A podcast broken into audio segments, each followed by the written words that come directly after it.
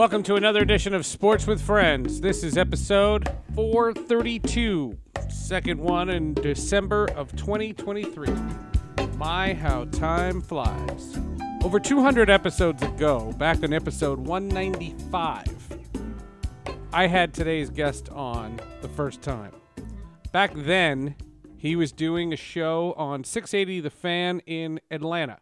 And he was also a part of CBS Sports Radio, and he would have me on as a guest. So we connected through that. And about three years ago, he moved from Atlanta to his hometown of Philadelphia.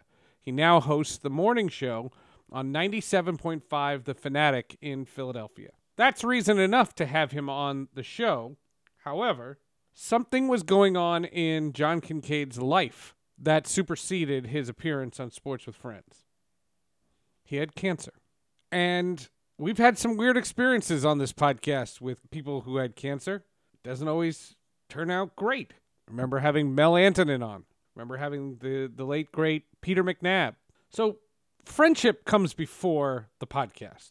And so I was just hoping and wishing that John Kincade would be okay.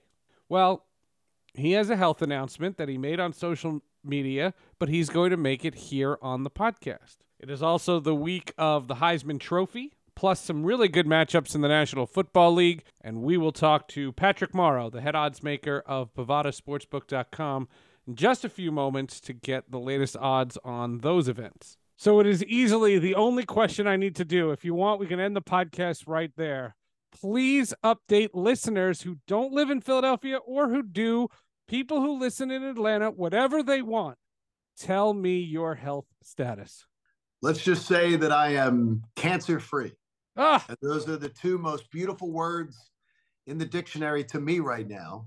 Oh, uh, so full, fully fully healed is a different thing because it's been it's been around six months of house arrest. Yeah. Uh, it, it was 24 weeks of chemo uh, every other week, but the weeks in between were actually worse than the weeks I got treatment. Mm. It was weird, like, and then it got cumulative. So it was week two, week three, week four, more poisons in my body. And it's going to take probably six to eight weeks to get the chemo out of my body. And they tell me six to eight months to truly, where you truly feel back to normal. So, and uh, 12, 12 weeks of uh, steroids, which were like given to me in a bag, not like the, uh, no, Jose Canseco. Not Jose Canseco, and you know, right in a uh, bathroom stall so it, it was a it was a drip bag. So i was literally on edge and i still am. I still am honestly. I can i can go off in a second. Better not cut me off in traffic. Oh let's okay. put it that way. The well, way it is. help the Just a little show. little edgy little emotional. I can cry at the drop of a hat. It's been uh it's been quite a journey. Uh, 2023 has been one for the record year. Yeah yes it has been. But a good ending though yeah so sort of trying to think of a movie that was really sucky that had a great ending. And I, uh, but that's sort of like 2023. well a couple of follow-ups then um the first one i'll ask is more practical Sure. radio show Yes. how much of it did you do did you do it from home um you work a morning show those hours kill healthy people Oh my gosh. 4 a.m. It's not, it's the hour of Satan. I mean, it's, it's honestly, it's not meant for humans to be up. but when you're dealing with chemo how how'd that go did, did, I I had- know I know from your your social media they were very kind to you. They were very fair to you. Like your, Oh your gosh. employer was wonderful. I had four days. I took, uh, other than my surgery recovery when they had to remove the tumor and, and take it out, uh, four days off. That's it. I took four days off, and uh, my it, it was really at the uh, the prodding of my wife and my oncologist, John Sprandio Jr., who's amazing. If you're in the Philly area, he's amazing. Uh, and but that was like you need to rest a little bit more because now you're in the home stretch. Only 16% of guys who do this protocol that I did, which was uh, two, it was two chemos at the same time. And um, and one of them I had to have in my port, which I'll show you my port because it's coming out tomorrow. Uh, I would have to have it plugged into me, and then a machine across my body that was pumping the poison into me for 48 hours. So it was it was just it was a terror. but only 16% of guys start at week one and make it through week 12 without taking a break. And I was intent on being part of that group. I was not, I didn't want this to extend. It was getting done the week before Thanksgiving. And that was sort of a motivation in my head. And they told me, well, maybe by Christmas you'll feel a little, you'll feel a, little more yourself. So that was my big motivation. Hmm. So uh, it, it's great. It's no one would have blamed you if you did otherwise. If you took extra time. I enjoyed working though because Seth, it was it's it's you know it. Uh, I mean, like for me, a week off is amazing. I I vacation very well. Like I'm not one of those people who right. um constant, what you're missing. Like I'm not one of those people who constantly checks in on work and all. I am. I literally can go like a 2020 episode. I can disappear from the face of the earth. Right. But but um, working helped me. Working helped okay. me sort of stay sane. And if it hadn't been for my wife and just like just looking after me and because uh, it was pretty much house arrest for the most part. Wasn't allowed to go to church. Wasn't allowed to be in big gatherings. Wasn't allowed to go to any press boxes. Wasn't allowed to go sit in the stands at a game. It was uh, it was pretty much house arrest, and that sucked. That was the worst part of it for me because I'm a social animal, and I want to be around people, and it was hard. So like selected friends came over and would would have lunch with me or something. But even that, it, it just wasn't the same it's wonderful to be back and to be out and about again. So that's great. Uh, the other question that I wanted yes. to ask, uh, and I've been wanting to ask this, you know, since you got the uh, the, the the cancer free. Sure.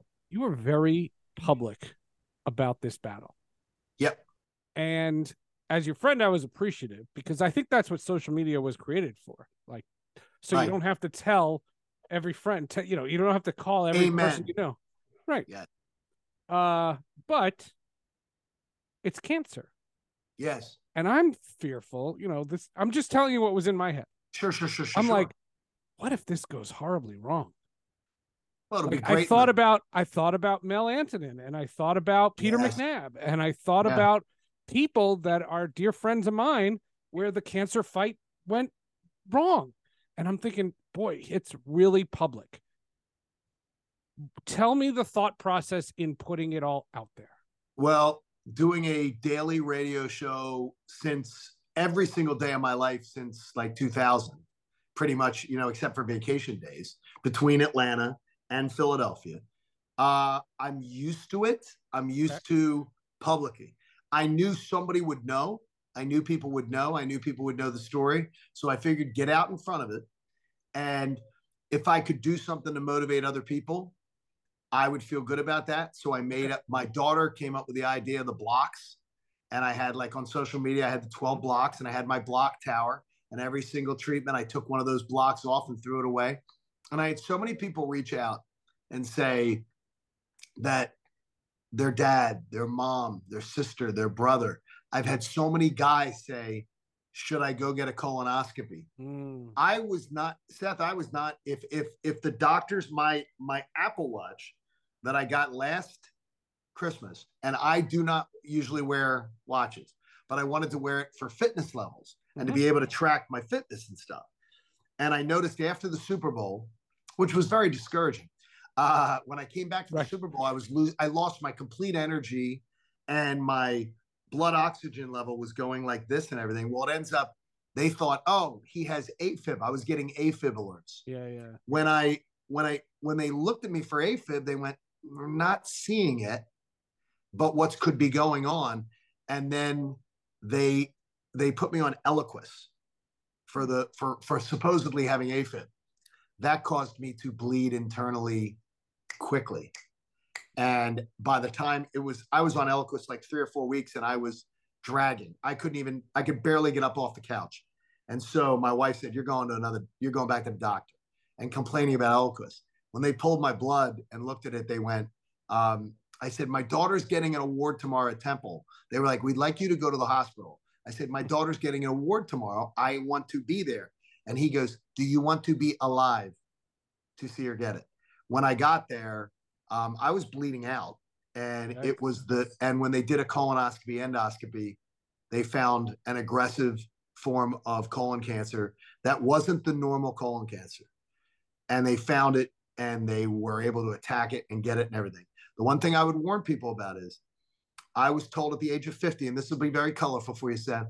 At the age of 50, I had a colonoscopy, and the doctor said when he came out, he knew me from my radio show in Atlanta. And he came to me and he said, John, your colon look like let's watch this video. He goes, It looks like you've never even taken a poop.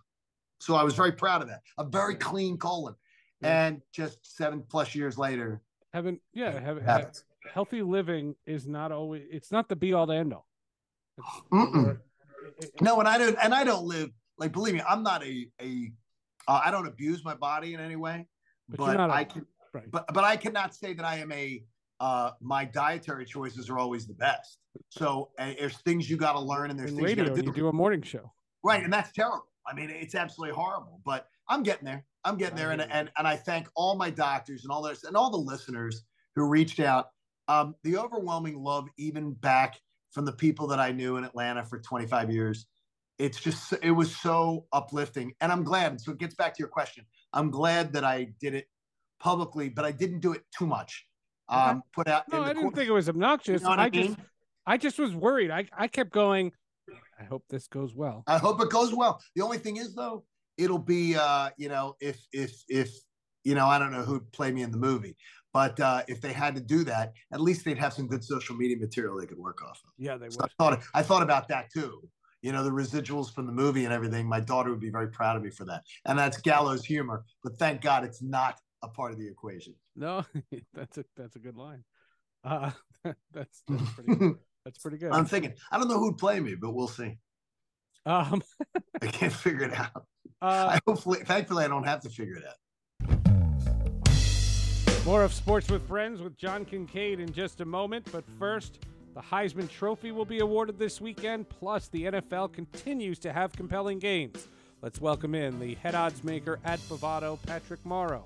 There are four finalists Marvin Harrison Jr. of Ohio State, Washington's Michael Penix Jr., Oregon's Bo Nix, and LSU's Jayden Daniels. What are the odds? Who's the favorite? And how's the action? Seth, this is uh, th- this has been a pretty wild uh, Heisman Trophy winner market for us here. Um, we've had, uh, you know, looking at the futures board the entire year. Um, we started off with uh, Shedeur Sanders and Colorado at the beginning of the year, 500 to 1, a massive liability. And they had rolled off uh, three straight wins. And um, yeah, I think we were looking at like a million dollar loss on uh, if uh, Shedeur Sanders had been Heisman. And uh, each week with college football, we've seen favorites change. We've had Michael Penix be the outright favorite. We had Bo Nix going into last week being the outright favorite. That said, looking at the current odds now that all the regular season games have been played, uh, Jayden Daniels of Michigan, the overwhelming 1 to 10 minus 1,000 favorite right now. Michael Penix is right there at 7 to 1. Uh, he was the second favorite going into the conference championship weekend. Bo Nix now at 16 to 1. He was the odds on favorite before Oregon lost to Washington. Rounding it out is Marvin Harrison Jr. out there at 66 to 1, just because they had to invite a fourth person there. Not likely to win. It's unlikely that any of these odds will change between now and Saturday. The games have been played. It's just the politicking right now. Um, but yeah, if you like Marvin Harrison Jr., you can get him at Bovada, 66 to 1. All right, let's touch on the NFL. The Philadelphia Eagles were humbled by the San Francisco 49ers. Now they go from one challenge to another. Now they take on the Dallas Cowboys. And the knock on the Cowboys has been they can't beat the good teams. What about the Eagles and Cowboys for NFC East supremacy? Very interesting one here. Um, they met earlier in the season, and uh, Philly won a close one there. Um, you know that that was a, a, great example of the Eagles out coaching uh, the Cowboys in their previous matchup. Uh, since then, the Eagles have shown themselves to be, dare I say, a little bit vulnerable. Uh, they they got absolutely shellacked by the 49ers, who I think have shown themselves in that game as road favorites against Philadelphia. Probably the best team, at least on paper, in the NFL right now. And the Cowboys, yeah, this is, uh, I think, a really good matchup for them to really see if they can take that next step and if they are for real. As you noted, they're a team that uh, has done well against the have nots of the league, but hasn't really hung with the haves. They come into this one, Seth, as three and a half point home favorites. And the betters so far, like the Cowboys odds, 60% of all bets are on the Cowboys so far, over under sitting 53 at Bovada. Meanwhile, in the AFC, in the beginning of the season, it was the Cincinnati Bengals, the Buffalo Bills, and the Kansas City Chiefs. Well, the Bengals are under 500. Joe Burrow's out. What about the Bills and the Chiefs? Can Patrick Mahomes return the Chiefs to AFC supremacy against a surprisingly 500 Buffalo Bills team? Ian Seth, this is a really interesting one, given uh, at least in the Bills' point of view, uh, poorly they've played, and for the Chiefs, uh, I guess poor relative to our standards because we have pretty high standards for Patrick Mahomes and that Andy Reid Kansas City Chiefs team. Um, even with Taylor Swift in attendance, they simply weren't able to get it done Sunday night. I, I think if you're the Bills, it, it's very weird to say that they have a must-win game, but this is pretty close. They they will be below 500 if they lose this one. Chiefs will have uh, an opportunity for a little bit of separation after uh, Jacksonville Jaguars had their QB go down Monday night. And boy, it, it can't be much tighter than this one. Looking at the point spread right now, the Chiefs are currently two and a half point home favorites, and uh, the action is split right down the middle, Seth, uh, on the Bills and the Chiefs. Over under is sitting at 47 and a half. That is quick scroll. That's our highest total of the week right now, which is what you would expect in a game with Josh Allen and Patrick Mahomes under center. We're seeing about 70% of all bets on the over right now at Bovada. That is Patrick Morrow. Now back to our enlightening conversation with John Kincade from 97.5, The Fanatic in Philadelphia.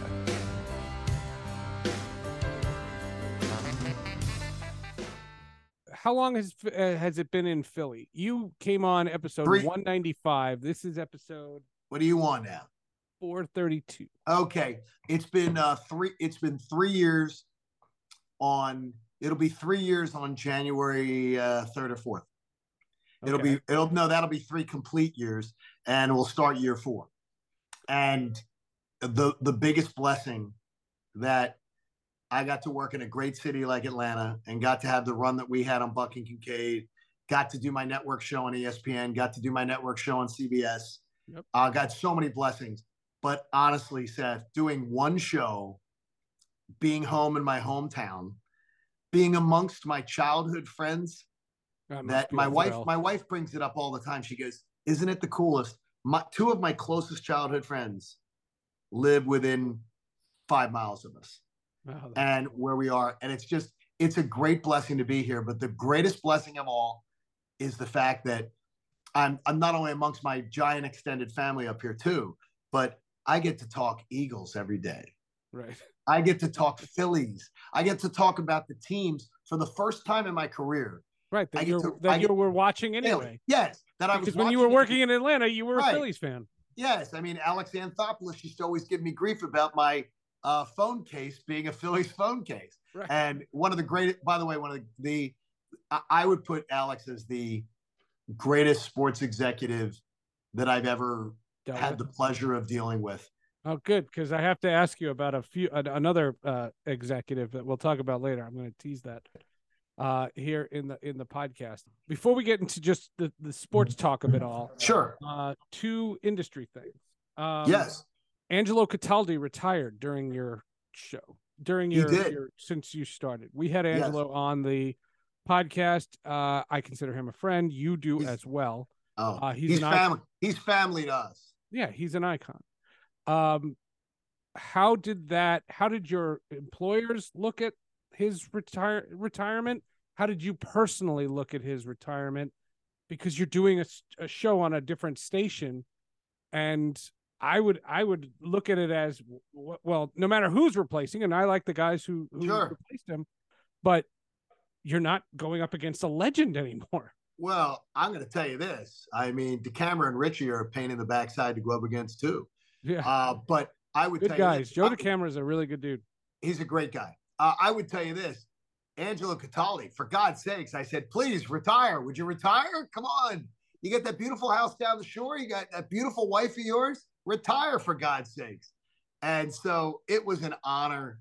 Um, it, has been an honor because my career would never have gotten anywhere without Angelo prompting me to step away from my lifestyle and, in the business world and to go and to chase this. He said, You're going to be successful. You're going to make a career. You're going to kill it. And then when I made the decision to come home uh, and was being courted to come home, Angelo and I spoke, and he flat out said, I said, I'm going to do this above board with you. I said, because we could end up going up against each other. And he went, You do what's good for your family because I'm going to retire soon enough. And he said, but more, but more importantly, he said, as uh, you will, every word out of my mouth is going to be positive about you. So I would expect the same in return. And I said, well, where would I, why would I think otherwise? So we are, we had a, a great thing. But he was very, very clear on that we would not interact like publicly in any way. And we did when I was in Atlanta and I, we would come up and visit. Um, he said, we're not going to interrupt. We're not going to interact in any public way while we're competing because okay. he said, I'm worried. He said, I'm worried about you, how it would look for you if you were doing that. And I am happy. I'll share with you some good news, Seth, that next week on my show, uh, we have a performance studio where we have sort of like a sports center set and we bring in a live audience and everything like that. That Angelo oh, is going to appear on my show in person wow. in the studio. And to me, it is a great honor that he's going to do that. And uh, he has such respect, obviously, for the folks at 94 WIP but uh, he made a special exception for me to oh, come good. in studio because of our relationship. And uh, he's a great guy. I love him, and uh, I can't wait to have a chance to be the one that grills him well, next week. The funny thing is, when when he came on this podcast, all I was trying to do was to get him like all I wanted to know was who was your favorite athlete, not who are the athletes he wanted to rip. Right. And I kept going, who did you like in 30 years? Who did you like on the Phillies? Who did you like on the Eagles? And he couldn't. He couldn't do it. It was he was as visceral as he ever was, and I couldn't. I tried to soften him, and I couldn't do it. Well, I think that the the bottom line is uh, he was a guy who always looked at sports through the prism of uh, what was gonna what was gonna create the best discussion and he was brilliant at it. Oh, and he's really? he's brilliant at it. So, what's going to create the most discussion in Philly? Seth, you've been here. Good, good teams you, you know, that don't win. Exactly. And don't so be terrible. That, don't don't be terrible. Don't so be that awful. it's apathy. Right. Be just good enough to be in it and never win. Or to fall short, or to like he loved he loved that, and he was the master. No one's ever done it better. I mean, and we have legends like Howard Eskin in town, who sure. is another. Also been on this podcast another guy who, who, who another guy who won't retire for God's sakes, won't just sit and count all his thousands and millions. Uh, it's a, it's a, he's buying too many fur coats. I guess he's like in debt. I, I, I, the King is another one that I interned for. One of the greatest guys that I've ever dealt with, and uh, he's another one though. They, they mastered the art of the negativity angle right. and how to really build it up and I believe with both of them, it's completely, for the most part, genuine. Now, when Howard was a Cowboys fan back in the 90s, he was just tweaking the, he was, he was poking the bear, you know, and tweaking people. It's so much fun to uh, be able to watch guys like that work and to now get to work in my hometown is just amazing. Oh, it's absolutely amazing. I love it. I love it. All right. Um, before we let you go, let's uh, let's tackle a couple of things on on the four teams uh, in, oh, in, yes. in, in the market. I want to start it off with hockey. Uh, okay. Because one of my favorite people in that sport is now the president of hockey operations, Keith Jones. Uh, he's amazing. I love Keith Jones. He is uh, incredible. And uh, Jonesy and Dan Hilferty, the, the uh, governor of the Flyers franchise uh, from uh, Comcast, they were kind enough to have me out last week. For the and Hockey Fights me. Cancer? and they honored me on that night and they presented me with a special autographed jersey by the entire team. Uh, Torts gave me a smile. I mean, that's that's as big a win. But it was uh, it was absolutely an incredible experience, and they're great. And uh, he, he Jonesy is such a smart guy, and I can tell you from what I was told, they talked to Keith Jones about what does the job entail, what does this franchise need, like and didn't weren't thinking of him as a candidate. And then after they talked to him, they went, Are you interested? Would you ever do this? And then he was like, Yeah, I'd consider it. as long as he had certain stipulations. And uh, boy, the the fan base in Philadelphia has completely changed as far as you can get buy-in on a rebuild. You can get buy-in on a long-term plan when your front man is somebody that this city already loves and respects. And Keith Jones is one of those guys. No, that that that helps, and uh, it does. He, really was coming into his own in, in the broadcast industry. Um, he was. I just I, am I'm, I'm amazed. He was on I the was Avalanche uh, oh, in yeah. the '90s when I was when I did the pre and post for the Avalanche. Wow. I've known him for 30 years now. I was um, excited because uh, when Keith, when it, when uh, I guess uh, what was he with doing the hockey before he was with TNT, um, the network. He had and him and I talked, and he goes, "You you get the people at TNT, you know them pretty well." And I said, "Yeah." yeah. And so I just made one phone call, and I reached out down there and I said, "You know, you guys could re- you want to reach out to Keith Jones and everything."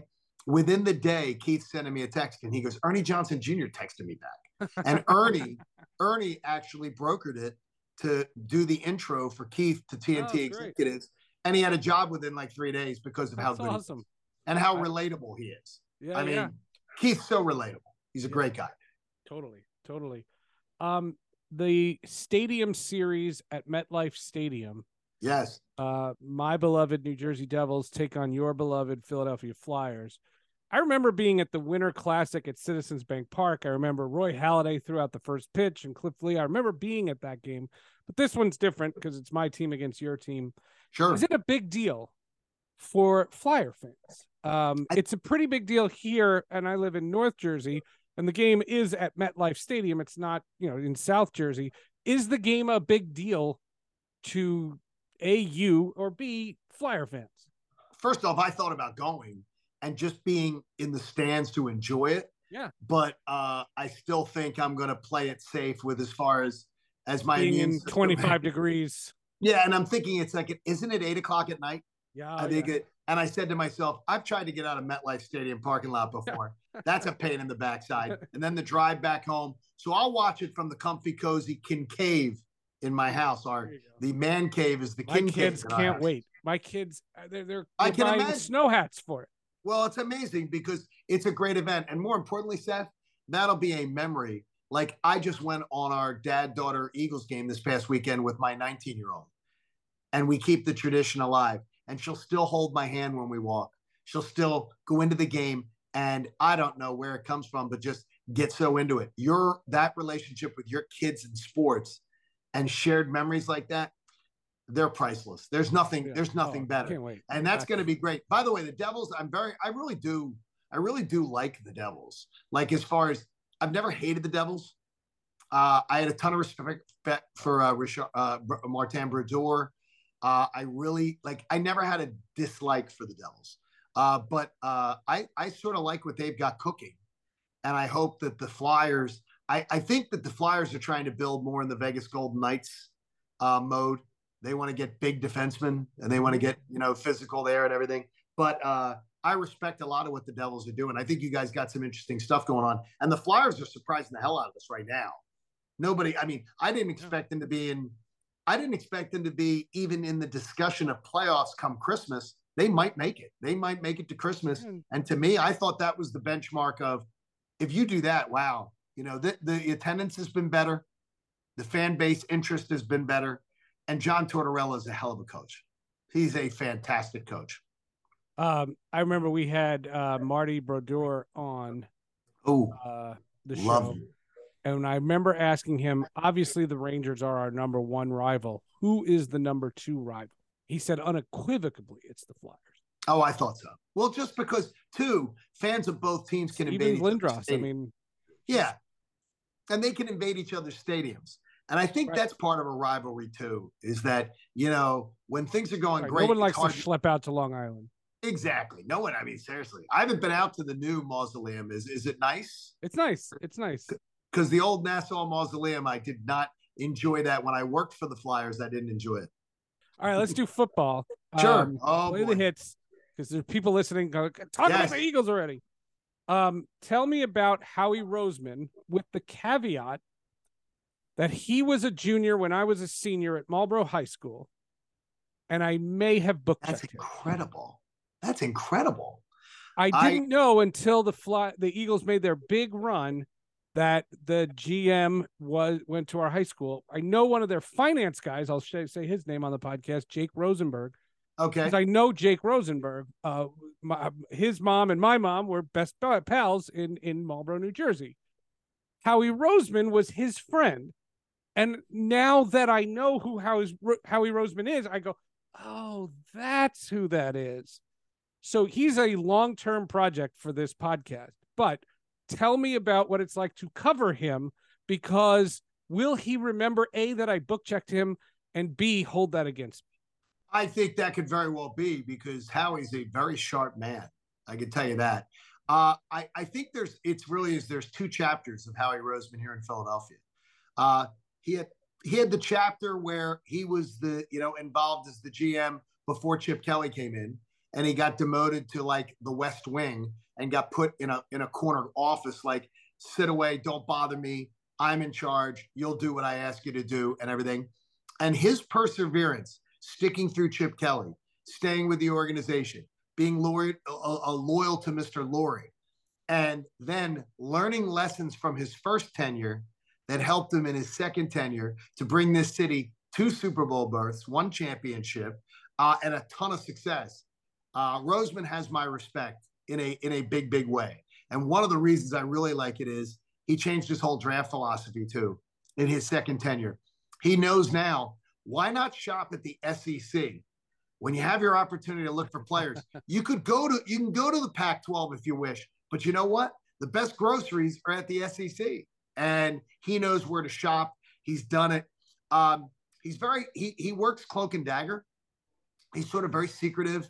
Doesn't do a ton of media. Um, No, but I've but- heard.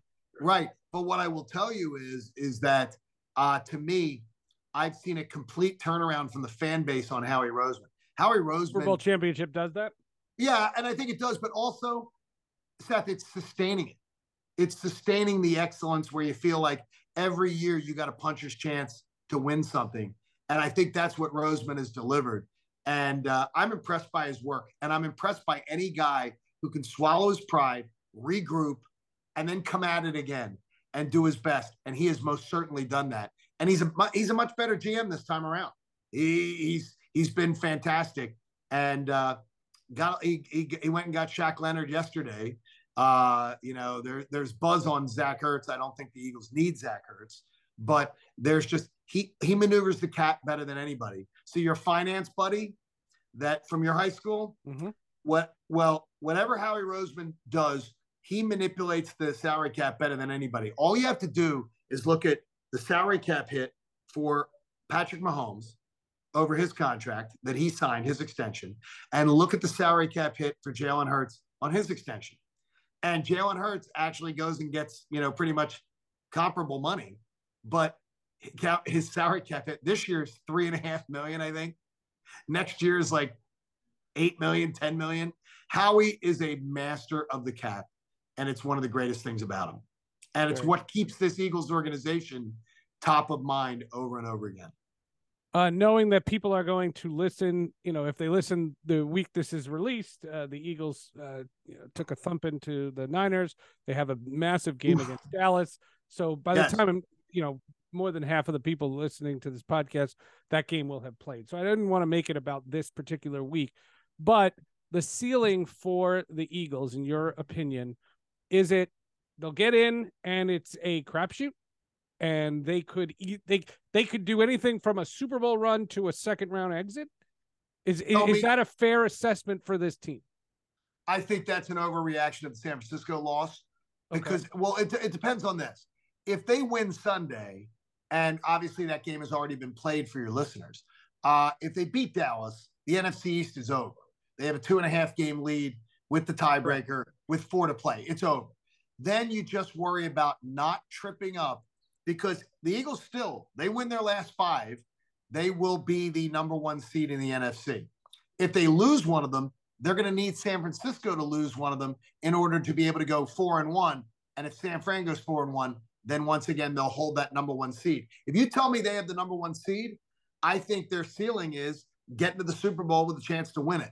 If you tell me they're the number two seed and San Francisco's number one, I'm telling you this, and it wasn't popular this morning. Any Eagles fan who is real chesty about if we play them again, we're going to kick their backsides. That's naive. That, that's ridiculous. After what I saw on Sunday, and uh, Kyle Shanahan to me is the best play designer, play caller in the NFL. Uh, he throws more out of passing. He throws more out of run formations and runs more out of passing formations than any team in the NFL. He's brilliant. I got to cover him in Atlanta. Um, I don't really dig him, but I I respect the hell out of him. Fair, fair. That's very fair. Um, Just you can't be chesty. You can't be chesty about a 49ers matchup after they did that too. But I do believe that game was a outlier, and there, there this was the gauntlet part of the schedule. Uh, playing Dallas, then um, you know having the uh, having to play the Bills, having to play the Chiefs at Kansas City, and they were three and zero in those, and you lose one to to San Francisco. good team. If you, yeah. if you had told me that stretch, the Eagles are going to go three and one, lose one of those games, and I would have signed for that in blood in September. Instantly. Instantly. So they're fine, uh, but they're fine as far as. But are they last year's Eagles? Absolutely not. No. They're not as good as last year's Eagles. That doesn't mean that I believe the AFC is weaker though. Right. I don't believe the AFC has a juggernaut team waiting for them. Well, so Cincinnati's a weak, been a massive disappointment. Well, yeah, Buffalo's Clint- been a massive disappointment. Sure. right. It's it's so I don't believe there's going to be a team waiting there in the Super Bowl that would be favored over the Eagles if they played them. Very good. Uh, let's do the Sixers. Yes.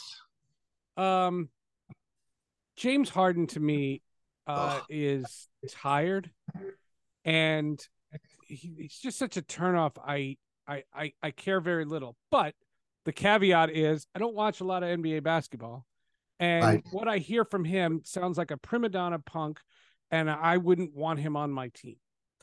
Uh, but that's just me. What is it like? Because Philly is a market where they care about the team first and the league second. Yes. We're not going to talk in season tournament, and I don't want to talk about load No, no, management. I don't want to do any of that. no. Jim, James Harden, was that made for talk radio? Was that talk Oh. radio gold, or was that a nuisance because it rubbed people the wrong way? I think it was more of the nuisance than talk radio gold because in this city, 12 months a year, you're talking Eagles. And the Phillies can dominate conversation for maybe two or three months, but the Phillies are constantly discussed, but they're never the front and center like the Eagles are. The Sixers need to fight for their air. You know, they, they need Okay. to gasp for the air. And unfortunately, since my tenure has come here, we've had the Ben Simmons drama. Then you get out of that. We've had second round exits, which has been the routine thing. And then we get the James Harden drama. It's been more drama than it's been success. And then Doc Rivers leaves to go to ESPN after he has shown the door. And now we get Nick Nurse. Nick Nurse fascinates me. But the the the I don't think Nick Nurse wanted to run his system or work, uh, start a new job dealing with James Harden.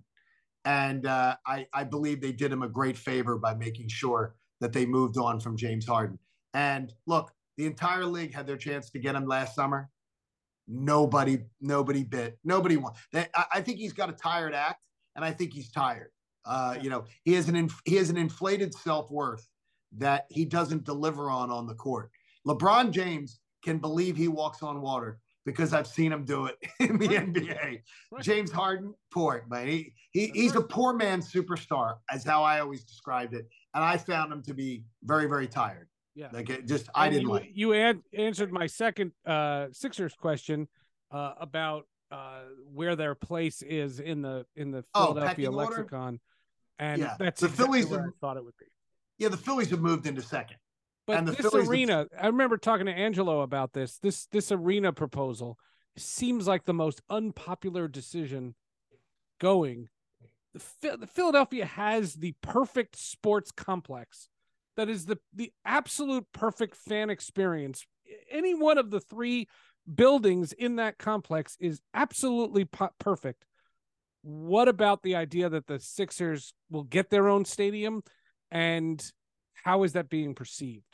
Well, it, it depends. Some people are very old school and are like, no. I think if you're talking 45 and above, everybody's against it.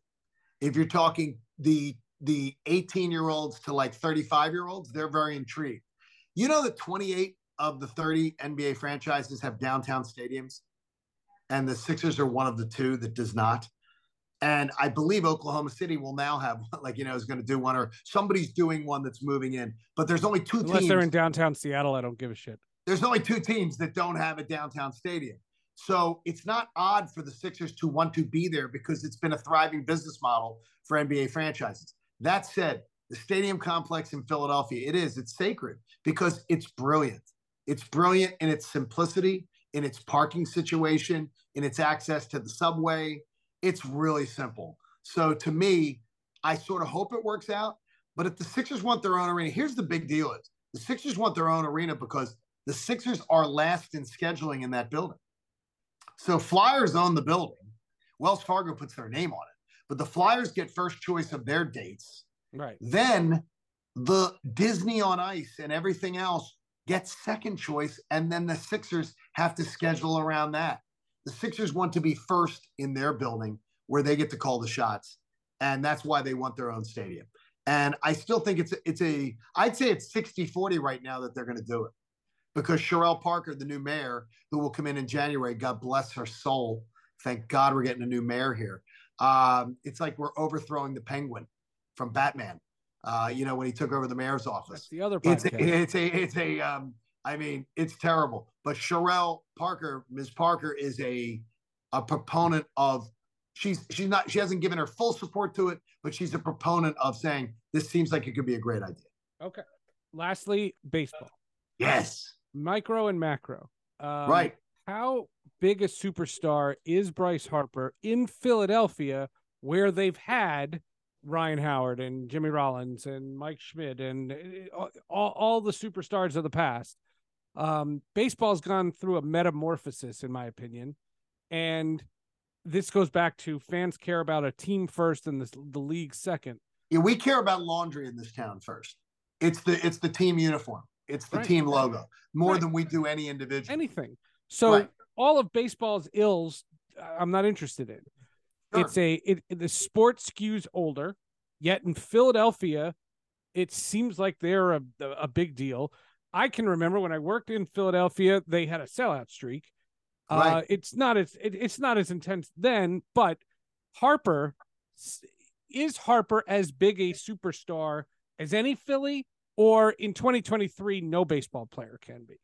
I got to tell you that Bryce Harper, um, when when the Phillies had to run when you were there and you were in town, uh, it was Howard, Utley, Rollins. It was like a triumvirate, and then you threw in a little bit of the the the dark haired Dane glamour pitcher, Victorino, Cole Hamels, and you had more flavor. Okay. But so all of those guys sort of had, because there are people who say uh, they are Rollins guys. Pat Egan, who works on my show, big Rollins guy. There are guys who are big Howard guys. There are people who are Utley disciples. So you each, like, there were a bunch of factions. There are no factions when it comes to Bryce Harper. Bryce Harper is, I think, uh, I think he's bigger than those guys. really. Yeah, because I think that Bryce Harper, first of all, chose to be there. He wanted to be in Philadelphia.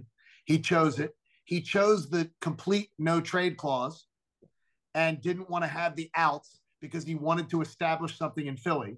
He is the de facto general manager. I mean, he's involved with, you know, he's involved with a lot that goes on as far as signing of players and everything. He has a lot of say.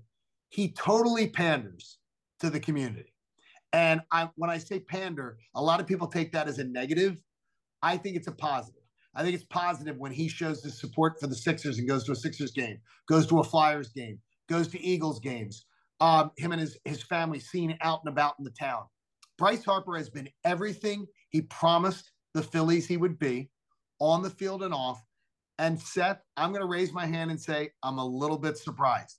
Not that he was a great, not that he's been a great player, but I had always heard things about he's selfish. He's he's not a you know he's not a leader. This guy isn't whatever. Well, whatever way he leads, it works. And for this community, he's beloved. He is absolutely beloved. I say this for the audience. Uh, I've been a big uh, proponent of Bryce Harper.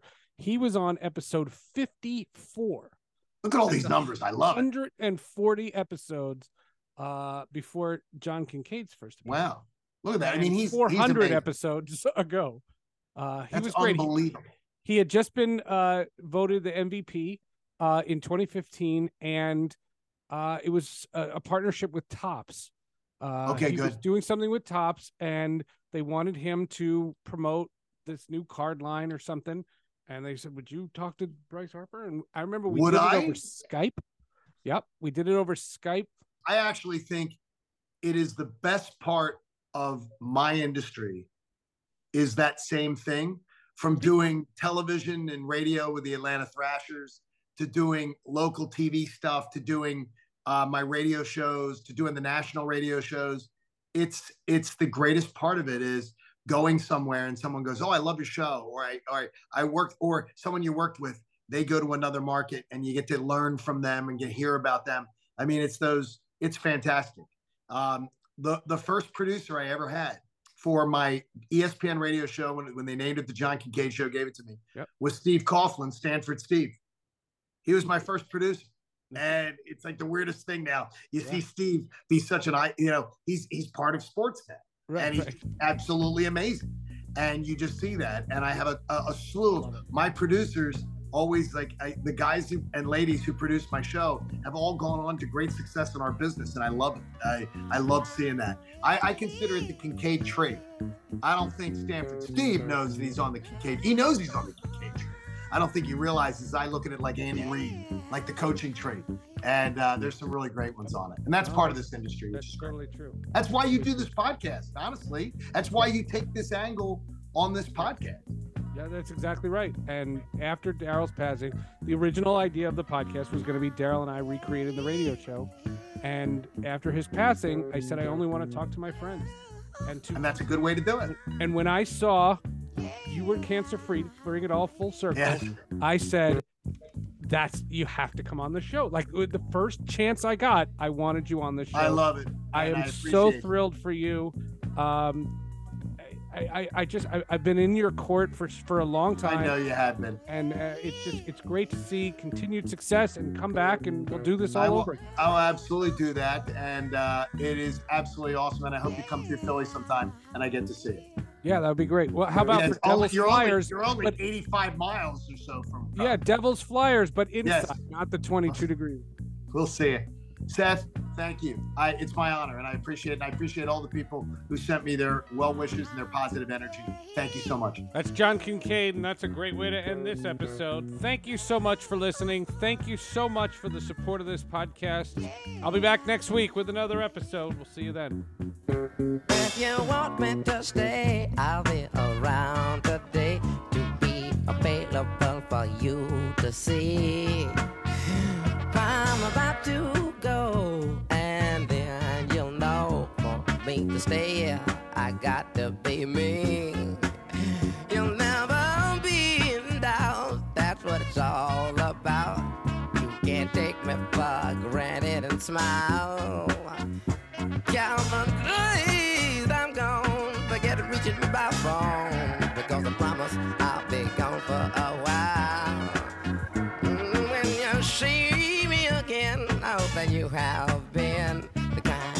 See